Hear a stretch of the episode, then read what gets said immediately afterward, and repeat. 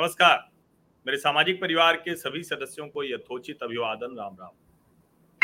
भारत में एक इस वक्त जो सबसे ज़्यादा बड़ा मुद्दा है, वो मुद्दा है, भारतीय जनता पार्टी की प्रवक्ता रही और अब बाहर कर दी गई, बाहर का रास्ता जिनको दिखा दिया गया, वो नूपुर शर्मा। अब सवाल ये कि जो नूपुर शर्मा ने कहा और जो कतर की अगुवाई में, दुनिया भर में जो बवाल मचा और जिसका प्रभाव पड़ा भारत के ऊपर। क्या उसके पीछे कुछ और भी कहानी है क्या? ये एक बड़ा प्रश्न है जो हम सब के मन में आता है। कतर कतर ने एम एफ़ हुसैन को नागरिकता दे दी। कतर दुनिया भर की अराजक, आतंकवादी गतिविधियों के साथ जुड़ता हुआ दिखता है। और जब इसी सिलसिले में मैं थोड़ा सा उसको पढ़ रहा था तो एक लेख मुझे मिला और वो जब उस लेख में थोड़ा मैं नीचे गया तो मुझे लगा कि ये चर्चा आप लोगों से ज़रूर होनी चाहिए, जिसमें एक फाउंडेशन है, उसानास फाउंडेशन, और उसने ये दावा किया है अपनी रिपोर्ट में खोज के ज़रिए कि अगर कतर ने टेररिस्ट ऑर्गेनाइजेशंस और उनकी फंडिंग को लेकर खुद को नहीं सुधारा तो बहुत जल्दी वो पाकिस्तान की तरह एफएटीएफ की ग्रे लिस्ट में शामिल हो सकते हैं। यानी उनके ऊपर भी आर्थिक प्रतिबंध लग सकते हैं। हमारे साथ अभी अभिनव पंड्या जी जुड़ रहे हैं। अभिनव पंड्या जो इस फाउंडेशन के सीईओ हैं। और मुझे लगा कि उनके फाउंडेशन की फाइंडिंग मैं बताऊँ उससे अच्छा है कि वो खुद आकर बताएँ। तो आपका बहुत बहुत स्वागत है अभिनव जी। धन्यवाद धन्यवाद। सबसे पहले तो मैं यही कहूँगा कि ये रिपोर्ट आपकी क्या है और आपका आपका जो फाउंडेशन है वो क्या काम करता है कतर पर ये रिपोर्ट आपने कब बनाई उसका संदर्भ क्या है? बेसिकली uh, मेरा बैकग्राउंड है टेररिज्म एंड काउंटर टेररिज्म का। तो मैंने पिछले तीन चार चार पाँच साल मान लीजिए, जम्मू कश्मीर के अंदर एक लंबा अरसा बिताया है।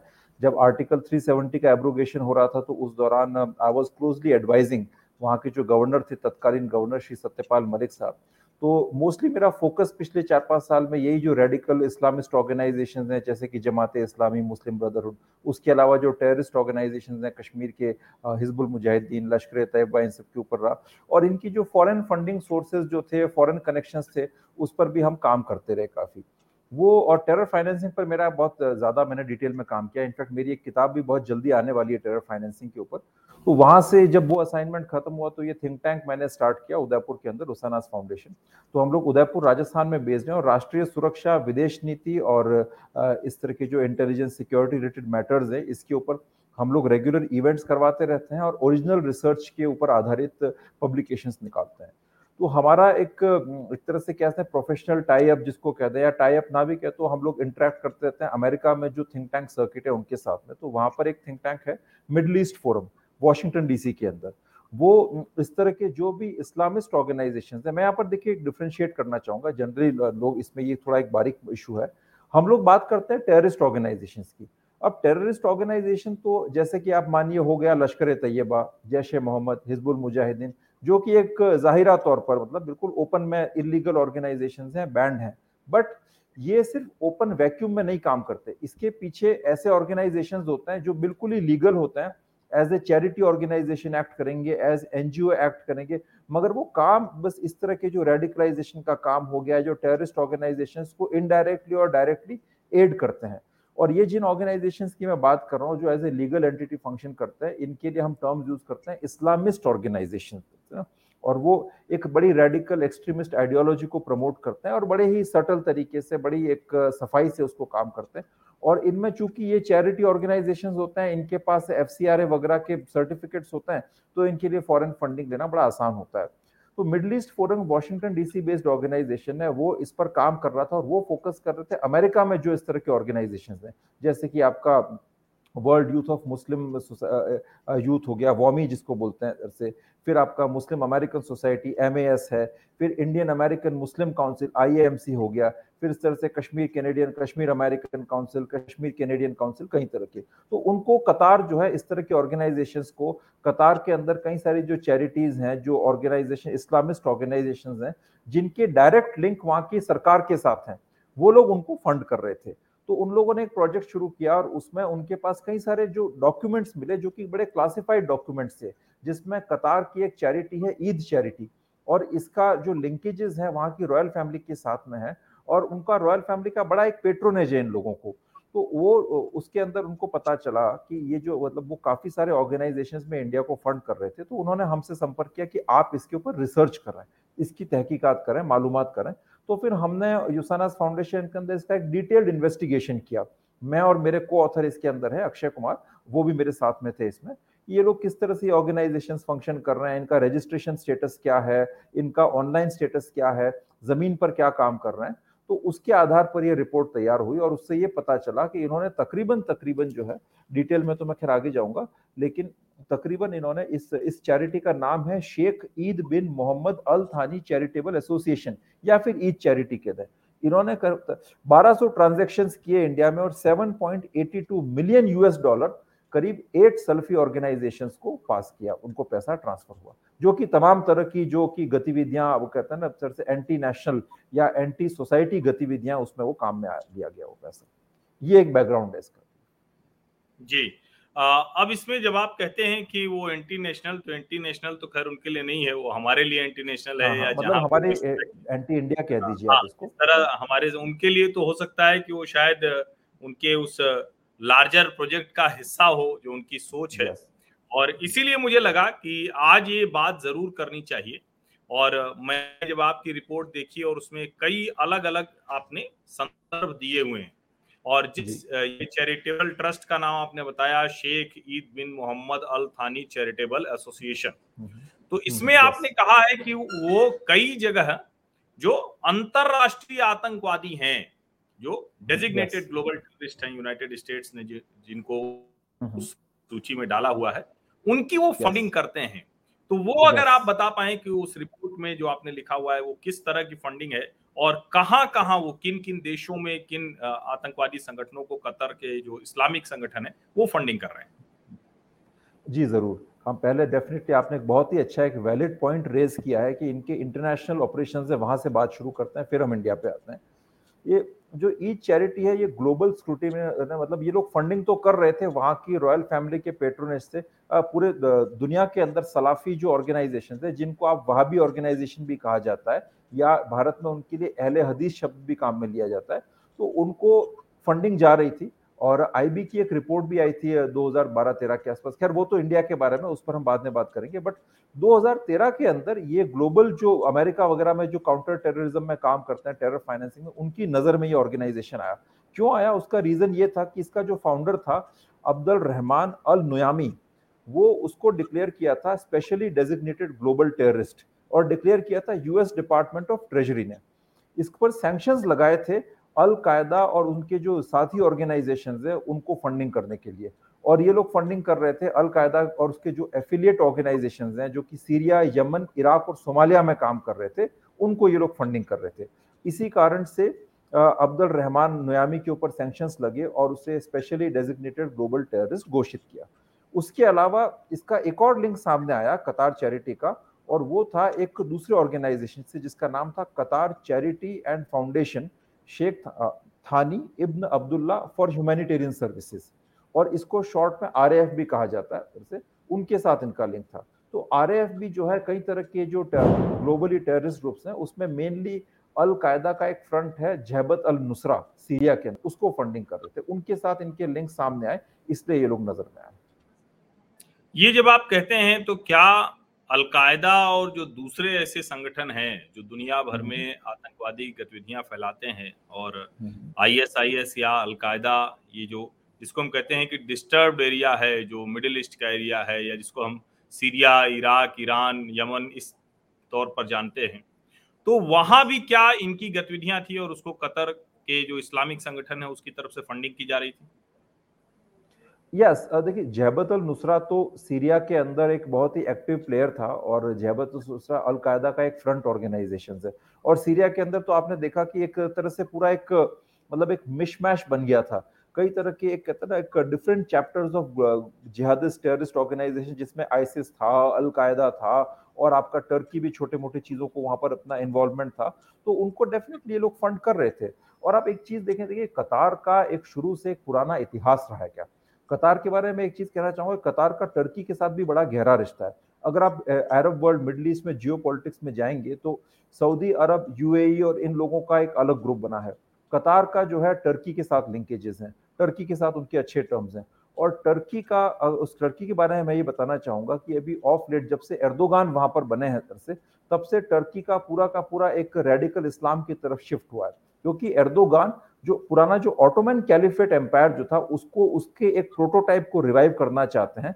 इसलिए वो दुनिया भर के अंदर चाहे वो लिबिया हो चाहे वो सीरिया हो चाहे वो इंडिया हो या फिर आपका बोस्निया हो चेचनिया मतलब जहाँ पर भी आप मान के चले अफ्रीका में भी कई सारे कंट्रीज़ में अफ़गानिस्तान के अंदर इस तरह के जो रेडिकल इस्लामिस्ट ग्रुप्स हैं उनको फंड करते हैं उनको वेपन सप्लाई करते हैं और लॉजिस्टिक्स उनमें मदद करते हैं। टर्की का तो अल शबाब को भी कर रहा था। और इन, इन सब चीज़ों के अंदर कतार के उनके साथ बड़े गहरे लिंकेजेस तो डेफिनेटली मतलब इस तरह की चीज़ों पर और ज़्यादा गहरी इन्वेस्टिगेशन की ज़रूरत है बट ये लिंकेजेस एग्जिस्ट करते हैं। फिर अल जजीरा। अल जजीरा कतार से संचालित होता है और मुझे वो एग्जैक्टली वो नाम याद नहीं आ रहे बट इनके दो जर्नलिस्ट थे जिनका आई थिंक इजिप्ट में या कहीं पर, वहाँ पर उनके ओपनली टेररिस्ट ऑर्गेनाइजेशन के साथ लिंक निकले थे। हम लोग एक ओपन गूगल सर्च करेंगे, उसमें कतार का एक पुराना वो रहा है इन्वॉल्वमेंट फिर आप एक चीज़ देखें मैं एक और चीज़ हाँ, खैर वो इंडिया के कॉन्टेक्स्ट में वहाँ पर अब जब आप नेक्स्ट अगले सब क्वेश्चंस पूछेंगे उसमें मैं बात करूँगा। बट मैं ये ज़रूर कहना चाहूँगा यहाँ पर कि जो अभी ये पूरा जो एपिसोड हुआ इसके अंदर कहीं ना कहीं हमारा जो एक डिप्लोमेटिक कैडर है वो एक ज़्यादा स्ट्रॉन्ग डिफेंस इसको रख सकता था सामने बिकॉज़ कतार का अपना ट्रैक रिकॉर्ड बहुत खराब है टेरर फाइनेंसिंग के मामले के अंदर। और शायद इन चीज़ों का अगर गहरा अध्ययन होता तो हम भी काउंटर करते। एक और चीज़ें बताना चाहूँगा जैसे कि वो मिस्टर जाकिर नायक जो कि एक एब्सकॉन्डिंग टेररिस्ट हैं, जिनके भड़काने के ऊपर बांग्लादेश के अंदर आईसिस टेररिस्ट ने अटैक किया था और जिन्होंने कई दफ़ा मुंबई में उनके जो प्रोग्राम्स होते थे उसमें हिंदू गॉड्स एंड गॉडेसेस के बारे में अपमानजनक शब्द कहे हैं। उन जाकिर नायक को टर्की और कतार में खास तौर से टर्की के अंदर वार्मली एम्ब्रेस किया गया, उनका सम्मान किया गया, उनका अभिनंदन किया गया तो ये सारी चीज़ें हैं जिनको शायद हमारे डिप्लोमेटिक कैडर को सामने लेके आना चाहिए था। पहले लाना चाहिए था पहले लेकर के आते तो और बेहतर था वो नहीं लेकर के आए तो एटलीस्ट ये तो मौका था ही जब लेकर के आना चाहिए था। जी अब इस पर कई बार ये कहा जाता है कि देखिए वेस्ट और इस्लाम की लड़ाई है वो क्रिश्चियनिटी और इस्लाम की लड़ाई है इस वजह से कई दुनिया के देश हैं जो अमेरिका के सामने वेस्ट प्रोपागेंडा के सामने लड़ने की कोशिश करते हैं। लेकिन फिर समझ में आता है कि नहीं ऐसा नहीं है वो तो वहाँ भी वही सब कर रहे हैं। जहाँ उनसे एक तरह से कहें कि इस तरह के सवाल नहीं होते इस तरह की बात नहीं होती इस तरह से उनको दबाया नहीं जाता। और फिर हम जब भारत में देखते हैं तो एक संगठन का नाम आता है PFI Popular Front of India जिसकी हाल के दिनों में लगभग हर चाहे वो नागरिकता कानून विरोधी हो चाहे वो कृषि कानून विरोधी आंदोलन हो चाहे वो जो भी आंदोलन इस तरह के होते हैं Jamia J N U Uttar Pradesh में नदवा हर जगह उसकी भूमिका ज़रूर दिखती अभी ताज़ा है कानपुर में जो दंगे हुए हैं या कहें कि दंगा जो प्रशासन ने रोक लिया जो ज़्यादा बुरा हो सकता था खतरनाक हो सकता था उसमें भी उसकी भूमिका आ रही। तो क्या कतर के जो ये इस्लामिक ऑर्गेनाइजेशन हैं उनकी फंडिंग का रिश्ता पीएफआई के साथ भी है? आपने पीएफआई के तो रूप में एक बड़ा एक अच्छा इशू उठाया। इनफैक्ट इस पीएफआई के ऊपर तो मैंने तो बहुत पहले 2019 के अंदर एक किताब लिखी थी किताब ये है I hope you can see it radicalisation in India and exploration इस किताब की रिसर्च पुलवामा फिदाइन अटैक से तकरीबन आठ नौ महीने पहले की थी और इसके अंदर उस वक्त फाइंडिंग्स थी, उसमें ये चीज़ आया था कि पुलवामा के अंदर फिदाइन अटैक हो सकता है। वो एक कश्मीर चैप्टर था, दूसरा चैप्टर इसके अंदर पीएफआई के ऊपर बहुत डिटेल में इस किताब के अंदर डिस्कस किया है। मैंने पीएफआई की जो सारी एक्टिविटीज़ हैं केरला के अंदर, उसमें उनका इसके बारे में ज़िक्र किया है। तो डेफिनेटली मैं ये ज़रूर कहना चाहूँगा कि पीएफआई के इस तरह के जो लिंकेजेस हैं, खासतौर से वेस्ट एशियन चैरिटीज के साथ में ये लिंकेजेस हैं। टर्की के साथ तो लिंकेजेस हैं, उसके कई सारे एग्जाम्पल्स हैं, जो कि मेरा एक बहुत लंबा डिटेल आर्टिकल है Turkey's Islamist agenda in India Vivekananda Foundation ने पब्लिश किया है उसको। और इसराइली न्यूज़पेपर है एक हारिज उसके अंदर भी मेरा एक बड़ा डिटेल्ड आर्टिकल है। और नेशनल इंटरेस्ट के अंदर अमेरिकन न्यूज़पेपर न्यूज़ आउटलेट है वो, वहाँ पर भी मैंने पब्लिश किया था, जहाँ पीएफआई के उनके लिंकेजेस के बारे में बताया। अब ये जो ई चैरिटी जिन ऑर्गेनाइजेशंस को पैसा ट्रांसफ़र कर रही थी केरला के अंदर, जिसमें कि आपके कुछ इंपॉर्टेंट नाम है Salafi Philanthropic Society Peace Education Centre Symposium Educational Charitable Society Al Safa Educational Industrial Islamic Charitable Society Al Habib Educational and Charitable Foundation इस तरह की जितने भी तमाम ऑर्गेनाइजेशन है, खासतौर से सलफी ऑर्गेनाइजेशन इनके पीएफआई के साथ लिंक्स हैं। और देखिए, इनमें होता यह है कि चूँकि पीएफआई ऑलरेडी स्कैनर में है तो वो इस तरह के ऑर्गेनाइजेशंस को अपना एक फ्रंट ऑर्गेनाइजेशन के तौर पर काम में लेती है। पैसा आया, ये सो कॉल्ड मैंने जिन ऑर्गेनाइजेशंस के नाम लिए इनके पास पैसा आया, वो पैसा ट्रांसफ़र हुआ से उसके बाद वो अपने तरीके से उसको कहाँ काम में लेना है वो डिसाइड करेंगे। बट जाहिरा तौर पर वो ओपनली इस तरह के लिंक्स अब नहीं मेंटेन करते, अब थोड़ा सा केयरफुल होने लगे बट इसमें कोई शक नहीं है, इसमें कोई दो राय नहीं है कि पीएफआई के इस तरह के जो फंडर्स हैं, खासतौर से मिडल ईस्ट में बैठे हुए, चाहे वो कतार में हो, चाहे वो आपका टर्की में हो, उनके साथ बड़े स्ट्रॉन्ग लिंक्स हैं। पहले सऊदी वालों के साथ भी थे, लेकिन मोदी सरकार के आने के बाद हमारे सऊदी के साथ काउंटर टेररिज्म कोऑपरेशन में रिलेशंस अच्छे हो गए तो उसके बाद से सऊदी के साथ इनका थोड़ा सा इस तरह का तालमेल और व्यवहार कम हो गया, लेकिन कतार और टर्की के साथ बढ़ गया। ये अगर थोड़ा सा आप बता पाए जो आपकी रिपोर्ट में भी है कि कैसे हम्म। वो जो फंडिंग थी उसका इस्तेमाल क्या होता था? क्या किया जाता था उस फंडिंग के ज़रिए? कौन लोग आते थे? क्या उनका तरीका था? अगर वो आप थोड़ा सा बता पाए। श्योर मैं आपको कुछ मैं पहले फैक्ट्स बताऊँगा उसके बाद फंडिंग जो हो रही थी आपके उसमें टोटल हमने जो मिले 1200 ट्रांजैक्शन हमने देखे तकरीबन तकरीबन और ट्रांजैक्शन में किसी में अमाउंट बड़ा होता था किसी में छोटा होता था ऐसे मल्टीपल ट्रांजैक्शन। अब ये भी एक तरीका था कि इतने सारे ट्रांजेक्शन अलग अलग ऑर्गेनाइजेशन को पैसा जा रहा है तो आप उसको चेक नहीं करेंगे। डेफिनेटली आपको लगेगा कि एक नॉर्मल रूटीन में ये पैसा जा रहा है और वो एक बिखर जाता है। हमारी एजेंसी उसको टारगेट नहीं करेंगी। बट कुछ facts before I begin get into the analysis Salafi Philanthropic Society को पैसा इनकी तरफ़ से आया था। 769 ट्रांजेक्शन थे। और ये केरला बेस्ड सोसाइटी है से। और आपको बता दूँ, आपकी जानकारी के लिए कि पीएफआई भी सलफी उसी आइडियोलॉजी को बिलीव करती है। इसको पैसा आया था करीब सत्रह लाख इकहत्तर हज़ार आठ सौ पैंतालीस सत्रह लाख इकहत्तर हज़ार आठ सौ पैंतालीस रियाल। फिर दूसरी सोसाइटी थी सिंपोजियम एजुकेशनल चैरिटेबल सोसाइटी यूबे। तीन सौ तैतीस ट्रांजेक्शन थे। इनके पास करीब पैसा आया था सात लाख तीन लाख तीस हज़ार तीन सौ पचासी कतरी रियाल। इस तरह से फिर पीस एजुकेशन सेंटर एक सोसाइटी थी। आ, उसके पास ट्वेंटी टू ट्रांजेक्शन हुए थे। उनके पास पैसा आया था तकरीबन उन्नीस लाख छह हज़ार आठ सौ पचासी ट्रांजेक्शन इस तरह से ये सारे डिटेल्स हैं। अब हम आगे देखते हैं कि सलफी फिलानथ्रोपिक सोसाइटी के बारे में बात करें। सलफी फिलानथ्रोपिक सोसाइटी का लिंक है कतार की जो आरएफ है, जिसका मैंने अभी कुछ देर पहले नाम लिया था आरएफ चैरिटी तरह से। और सबसे इंटरेस्टिंग बात इसमें यह है कि आरएफ को चलाता कौन है? आरएफ एक ऐसी सोसाइटी है, ऐसा ट्रस्ट है मतलब एक टेरर फंडिंग इस्लामिस्ट ग्रुप है, जो कि जिसको ब्लैकलिस्ट किया जा चुका है और उसको कतार की रॉयल फैमिली के एक मेंबर चलाते हैं। मतलब आप देखें, सीधा का सीधा सरकार से लिंक है यहाँ पर। उसको ब्लैकलिस्ट किया था। अरब नेशंस ने अरब कंट्रियों ने ही उसको ब्लैकलिस्ट किया था 2017 के अंदर। सीरियस चार्जेस थे इनके ऊपर। अलकायदा का जो फ्रंट है जहबत अल नुसरा सीरिया में, उसको फंडिंग करने का और मुस्लिम ब्रदरहुड के जो फाइटर सूडान में थे, उनको फंडिंग करने का चार्ज था। और इस आरएफ को गौरतलब बात यह कि इसको चलाने वाला जो व्यक्ति है उनके वो है कतरी रॉयल फैमिली के एक मेंबर।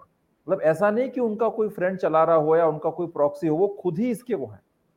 हम्म, हम्म। फिर सर, इसका जो डायरेक्टली ये जो पैसा जो आता था वैसे इसको दिखाने के तौर पर तो ये एक मतलब जैसे कहते हैं ना सोशल वर्क जो कहा जाता है उसमें दिखाते थे इसको। जैसे कि मॉस्क बिल्डिंग के अंदर कंस्ट्रक्शन में पैसा डोनेट करेंगे हिजाब मूवमेंट चला दिया यतीम खाने खोलेंगे मुस्लिम कम्युनिटी सपोर्ट के लिए हैंडपम्प्स वगैरह के लिए ये सब ओपनली दिखाने का था अब असल हम्म। काम जो होता था रेडिकलाइजेशन एक्टिविटीज़ में अब देखिए सलफी चैरिटेबल सोसाइटी के पास जो पैसा जो आता था उसमें अब इसको ये लोग दिखाते ये थे कि ठीक है हम लोग सोशल सर्विस कर रहे हैं बट इसको आइडियोलॉजिकल प्रोजेक्ट्स के लिए यूज़ करते थे आइडियोलॉजिकल प्रोजेक्ट्स में बेसिकली जो कहते हैं ना आपका एक्सट्रीमिस्ट रेडिकलाइजेशन सूफी हम्म। और बरेलवी इस्लाम के खिलाफ भड़काना उनको कहना कि आपका यहाँ जो इंडिया में जो इस्लाम जो प्रैक्टिसेस फॉलो करते हैं ये दूषित हो चुका है और ये करप्ट प्रैक्टिस है। इसलिए आप जो एक्सट्रीम वर्जन है सलफी जिसके अंदर न शियाओं के लिए कोई स्थान है न सूफियों के लिए कोई स्थान है आप हिंदुओं की बात तो भूल जाइए तो उस तरह के इस्लाम को प्रैक्टिस करने की इनको बातें सिखाई जाती थी।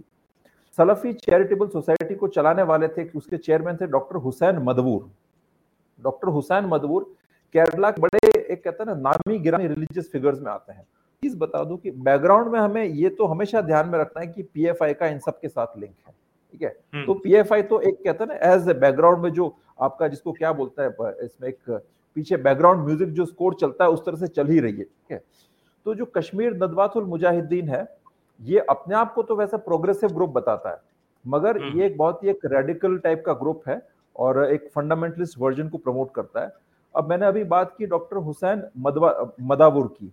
डॉक्टर हुसैन मदावुर ने फेसबुक पर एक वीडियो मैसेज किया था 2018 में। उसमें उन्होंने बड़ी प्रशंसा की थी एम एम अकबर की। एम एम अकबर हैं Peace Foundation, Peace Education Foundation Kerala का। उसके डायरेक्टर हैं, फाउंडर हैं। अब आप देखिए, एक चीज़ देखिए, जो पीस एजुकेशन फाउंडेशन है, वो हमारी सुरक्षा खुफिया एजेंसियों के रेडार में 2016 में आया। क्यों? क्योंकि इनके भड़काने के ऊपर इनकी एक्टिविटीज़ से कई सारे आईसिस रिक्रूट्स जो थे वो रेडिकलाइज हम्म। हुए और उन्होंने ज्वाइन किया। तो कई सारे केरला से जिन लोगों ने आईसिस ज्वाइन किया उनका रिलेशन था पीस एजुकेशन फाउंडेशन से। और अकबर एम एम अकबर को केरला का जाकिर नायक कहा जाता है। अब उस ये सब हुआ उसके बाद एम एम अकबर जो है यहाँ से भाग रहे थे। अब आप गैस करें ये कहाँ जा रहे थे? अब यहाँ पर एक लिंक सामने आता है। एम एम अकबर को 2017 में अरेस्ट किया और ये कहाँ से अरेस्ट किया? जब ये कतार भागने की फिराक में थे। 2017 हम्म, हम्म, हम्म। में एम एम अकबर यहाँ से जब उनके खिलाफ सारे इस तरह के मनी लॉन्ड्रिंग के टेररिज्म के सारे चार्जेस सामने आने लगे और उन्हें लगा कि वो अरेस्ट होने ही वाले हैं तो वो कतार भाग रहे थे और तभी इनको अरेस्ट किया था। और चार्ज किया था अरेस्ट करने का? स्कूल के बच्चों को ही रेडिकलाइज कर रहे थे। इनका जो पीस एजुकेशन सेंटर फाउंडेशन जो है उसमें जो छोटे बच्चे जो स्कूलों में आते हैं उनका जो करिकुलम था वो बहुत ही एक पॉइजनस एक एक्सट्रीमिस्ट करिकुलम था। मेरे पास वो भी आप हमारी वेबसाइट पर जाएँगे तो वो है उसमें। जी ये आपकी रिपोर्ट में भी दिखता है कि 2011 से 13 के बीच में करीब पच्चीस हज़ार वहाबी स्कॉलर आए और उन्होंने जगह जगह ऐसे रेडिकलाइजेशन कैंप सेमिनार के नाम पर वो चलाया। इसमें आप ये लिखते हैं कि इंटेलिजेंस असेसमेंट है ये 2015 में। तो ये इंटेलिजेंस असेसमेंट ये भारत का है या कोई बाहर का असेसमेंट है आप नहीं नहीं ये भारत का ये भा, ये भारत का है भारत का जैसे ना इसके इसके बाद आप देखिए देखिए एक आईसिस का जो खुरासान प्रोविंस है मतलब अब आईसिस के कई सारे जो आ, कहते हैं ना एक सब सेक्शंस हैं विलायत जिसको कहते हैं तो आईसिस का जो अफ़गानिस्तान चैप्टर है जिसको खुरासान प्रोविंस भी कहते हैं उसका एक कोऑर्डिनेटर था अब्दुल राशिद अब्दुल्ला। जो कि इनका जो केरला में जो सारा आईएसएस का कारोबार चल रहा था, उसका मास्टरमाइंड था। अब वो किससे लिंक था? पीस फाउंडेशन से। इसी पीस फाउंडेशन को जिससे कि, जिसको पैसा आया कतार से मतलब आप लिंकेजेस देखें। केरला में जो आईसीएस की रिक्रूटमेंट करवा रहा था, अब्दुल राशिद अब्दुल्ला, वो फॉर्मर एम्प्लॉय था, काम करता था पीस एजुकेशन फाउंडेशन के अंदर और पीस एजुकेशन फाउंडेशन को पैसा कतार से आ रहा है, ठीक है? और उसका ये कहना था अब्दुल राशिद अब्दुल्ला का कि केरला के अंदर और पीस एजुकेशन फाउंडेशन में खास तौर से कई सारे टीचर्स और पेरेंट्स जो हैं वो आईसिस को सपोर्ट करते हैं।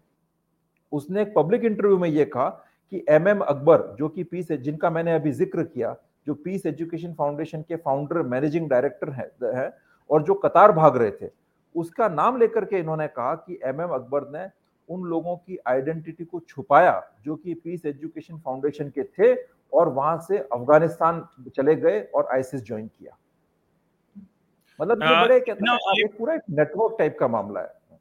निश्चित तौर पर एक एक सवाल मेरे मन में आता है कि आपकी रिपोर्ट कहती है कि कतर को भी पाकिस्तान की तरह ग्रे लिस्ट में डाला जा सकता है तो क्या अभी तक कोई ऐसी वार्निंग या एफ़ की तरफ़ से कोई ऐसा कुछ दिया गया या आप इस आधार पर एज्यूम कर रहे हैं कि ये उनके ध्यान में आएगा?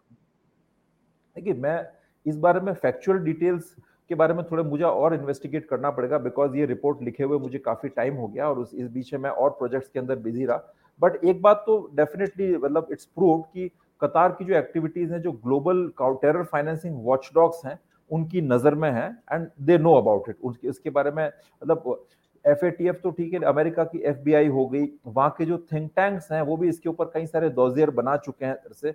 और जहाँ तक मेरा अंदेशा है कुछ मतलब मैं अगेन मैं कहूँगा कि मतलब मैं अपोलोजाइज करना चाहूँगा। फैक्चुअल डिटेल्स मेरे पास अभी नहीं है बिकॉज़ थोड़ा सा मैं I need to work more but warnings definitely दी गई हैं और इस तरह की एक्टिविटीज़ और ज़्यादा फ्यूचर में एस्केलेट होती हैं तो डेफिनेटली ये एफ़ के दायरे में आ, जा, आ सकता है कतर ठीक है और एक और यहाँ पर संभावना बनती है कि ये जो स्पेशली सऊदी ब्लॉक जो है वो कतार के खिलाफ है तो वो भी इस चीज़ को प्रमोट करेगा कि ये उस दायरे में आए। जी एक आखिरी सवाल आपसे कि क्या ये पीएफआई का भारत में जो नेटवर्क बढ़ रहा है उसका और कतर का या दूसरे जो ऐसे इस्लामिक मुल्क हैं जो रेडिकलाइजेशन कर रहे हैं भारतीय मुसलमानों हम्म। को और कट्टर बना रहे हैं उसका हम्म। प्रभाव बढ़ता हुआ दिखाता है जो ये नुपुर शर्मा और नवीन जिंदल प्रकरण हुआ है हाँ, आप क्वेश्चन रिपीट करेंगे एक बार सॉरी बीच में कुछ कट गया मैं कह रहा हूँ कि ये जिस तरह से नुपुर शर्मा के मामले में और नवीन जिंदल के मामले में पूरी दुनिया में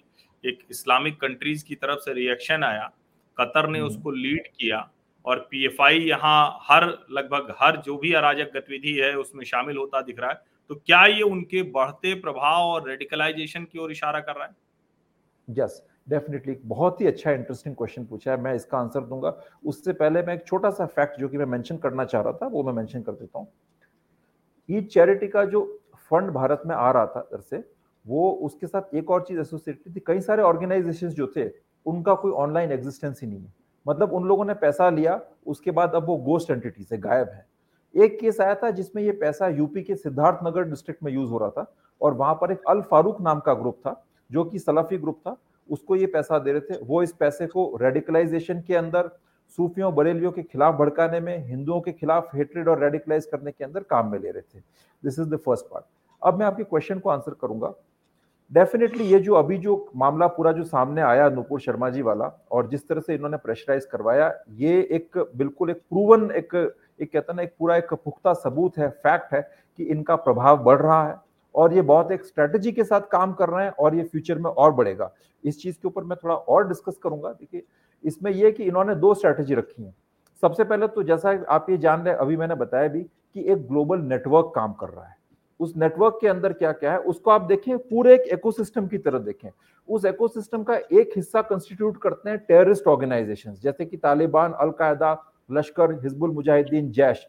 उसका दूसरा उस इकोसिस्टम का एक पार्ट कंस्टिट्यूट करते हैं इस्लामिस्ट ऑर्गेनाइजेशंस जिनका मैंने अभी कुछ नाम लिया, जिसके अंदर पीएफआई भी एक भारत का सबसे प्रमुख इस्लामिस्ट ऑर्गेनाइजेशन है। बाकी अमेरिका के हैं एम हो गया आई हो गया, और भी कई तरह की इस तरह की जो इस्लामिक चैरिटी ग्रुप्स हैं जमात इस्लामी हो गया, वो कंस्टिट्यूट करते हैं। उसका, उस इकोसिस्टम का तीसरा हिस्सा कंस्टिट्यूट करते हैं। इस तरह के जर्नलिस्ट हो गए या फिर जो है global civil society human rights groups हो गए, वो। और चौथा हिस्सा उसका कंस्टिट्यूट करते हैं एकेडमिक्शियंस और इंटेलेक्चुअल्स जो हैं, वो। तो ये सब मिल करके एक साथ काम करते हैं भारत के ऊपर इस तरह की मतलब कि सबसे पहले तो उनका काम है कि इंडिया में इस तरह की रेडिकल एक्टिविटीज़ बढ़ाओ, जो कि पीएफआई कर रहा है। अब और थोड़ा सा भारत के बारे में दुष्प्रचार फैलाइए। आपकी इंडिया में एक गवर्नमेंट है जो कि मुसलमानों पर जुल्म कर रही है, उनको परेशान कर रही है ताकि ऑलरेडी हमारी सरकार प्रेशर में आ जाए। ये एक ट्रैप है, आप देखिएगा पूरा। वो ऑलरेडी सरकार एक तरह से भाई डर डर के हर कदम उठाएगी कि भाई हमारे छोटे से कदम को ऐसा इंटरप्रिट करेंगे। उसके बाद जब कोई छोटी सी बात हो जाए तो आप ये धमकियाँ देते रहो जो कि ये कर रहे हैं कि भाई दंगा हो जाएगा, ये हो जाएगा और ये दंगे करवा देते हैं। सरकार कुछ एक्शन ले नहीं पाएगी बिकॉज़ सरकार ये डरेगी कि भाई ग्लोबली क्या रिएक्शन आएगा। एट द सेम टाइम ये इनके जो वहाँ बैठे हुए हैं अरब कंट्रीज़ वगैरह के अंदर, जो इनके जो प्रॉक्सीज हैं, इनके जो दोस्त हैं, या अमेरिका में इनके दोस्त हैं, उनको बोलेंगे कि आप इंटरनेशनल प्रेशर डलवाइए। वो प्रेशर डालेंगे। और ये एक सब मिला करके एक ऐसा माहौल क्रिएट करेंगे जिसके अंदर बाहर तो मैसेज ये जाएगा कि भाई भारत में जो है, चूँकि एक गवर्नमेंट ऐसी है जो कि हिंदू इंटरेस्ट को रिप्रेजेंट करती है, जो कि वो भी आई थिंक एक तरह से क्रिएटेड परसेप्शन है, मैं नहीं मानता कि ये कोई खास हिंदू इंटरेस्ट को रिप्रेजेंट करते हैं। जैसे ये एक बहुत ही सेक्युलर मतलब एक कैसे, ना इस इस कंट्री के कॉन्स्टिट्यूशन के अकॉर्डिंग चलने वाली गवर्नमेंट है, लेकिन मैसेज इन लोगों ने ये फैलाया है कि भारत में माइनॉरिटीज के साथ जुल्म हो रहा है और साइमल्टेनियसली सो, आपका ग्राउंड लेवल के ऊपर आप रेडिकलाइज करते जाओ, दंगे भड़काते जाओ और अपना दायरा फैलाते जाओ, जो कि ये कर रहे हैं। इसका आगे फ्यूचर में ये परिणाम हो सकता है, ये जिस तरह से रेडिकलाइज कर रहे हैं, मैं आपको बता रहा हूँ कि टेररिस्ट ऑर्गेनाइजेशंस को लोग सिर्फ़ कश्मीर में ज्वाइन नहीं करेंगे। अब आप देखिएगा फ्यूचर के अंदर इंडिया के जो हिंटरलैंड है, जो दूसरे स्टेट्स है हमारे, वहाँ से भी लड़के जाकर के ज्वाइन कर सकते हैं। जैसा कि हुआ है, केरला से आईसिस ज्वाइन करने गए लड़के, हैदराबाद से गए, मुंबई से गए, ये ट्रेंड बढ़ सकता है। अगर ये लोग रेडिकलाइजेशन एक्टिविटीज़ बढ़ाएँगे तो ये ज़्यादा बढ़ेगा। और ये आपके हर चीज़ में इंटरफेयर करेंगे। ये लोग जो है देखिए जैसे नुपुर शर्मा वाले केस के अंदर इन लोगों ने प्रेशर डलवाया है ठीक है। अब जहाँ तक मैं ये मानता हूँ कि उसमें होना ये चाहिए था कि सरकार को चूँकि ये देश कानून के हिसाब से चलता है शरिया के अकॉर्डिंग तो नहीं चलता है एक जाँच कमेटी बिठानी चाहिए थी एक जाँच कि हम्म। वाकई में उसने इंसल्ट किया है नहीं किया। सीधा एक नी जर्क रिएक्शन दे दिया जिसके अंदर की आपने बैन कर दिया और एक तरह से एक्सेप्ट भी कर लिया कि भाई इंसल्ट हुई है। ये एक प्रेशर टैक्टिक है जो कि इन्होंने काम में ली। आगे फ्यूचर में भी ये करेंगे और ये आपके लॉज को चेंज करवाने की कोशिश करेंगे और ऐसा एक आप इसको क्रिटिसाइज नहीं कर सकते। ये ब्लास्फेमी लॉ जो कि पाकिस्तान में है अफ़गानिस्तान में उसका एक छोटा मोटा स्वरूप भारत में लाने की कोशिश करेंगे इस तरह का एक इंटरनेशनल प्रेशर डलवा करके। बहुत बहुत धन्यवाद आपका अभिनव पंड्या जी और हम उम्मीद करेंगे कि आगे इस विषय पर आप और कोई ऐसी रिसर्च या रिपोर्ट करेंगे तो हम उसको ज़रूर रिपोर्ट करेंगे आपसे बातचीत करेंगे। हम उम्मीद करते हैं कि ये जो बातचीत है इसमें जो चीज़ें निकल कर आई हैं वो सरकार और प्रशासन के भी काम की होंगी। आपका बहुत बहुत धन्यवाद। नमस्कार। देखिए ये एक छोटा मसला दिखता है जब राजनीतिक तौर पर हम उसे देखते हैं लेकिन जब हम उसे जियो पोलिटिकल सिचुएशन के लिहाज से दुनिया भर में जो इस्लामिक टेररिज्म है उसके लिहाज से और जिस तरह से दुनिया के अलग अलग देश कैसे अलग अलग संगठनों के ज़रिए फंडिंग कर रहे हैं, अपना एजेंडा चलाने की कोशिश कर रहे हैं, जब उन नजरियों को शामिल करते हैं, तब समझ में आता है कि ये एक सामान्य बात नहीं थी जो हुआ इसमें भारत सरकार ने। भले ही वो कहें कि भारतीय हैं, दुनिया के जो अरब वर्ल्ड हैं, इस्लामिक कंट्रीज़ हैं, उनके साथ रिश्ते अच्छे रखने हैं, लेकिन एक संदेश गलत गया और इसका दुरुपयोग जो पीएफआई जैसे कट्टर संगठन हैं, जो कोशिश करते हैं, जिनके मन में हमेशा रहता है, कोई एक ऐसा अवसर लगे कि हम आग लगा दें, वो इसका दुरुपयोग आगे फिर से कर सकते हैं। लेकिन हम उम्मीद करते हैं कि भारत की सरकार इस मसले को कहें कि गंभीरता से लेगी, वो तो ले ही रही होगी, इससे सबक लेगी, इससे सीखेगी, और आने वाले समय में ऐसी घटना दोबारा नहीं होगी। आप सभी का बहुत बहुत धन्यवाद इस चर्चा में शामिल होने के लिए।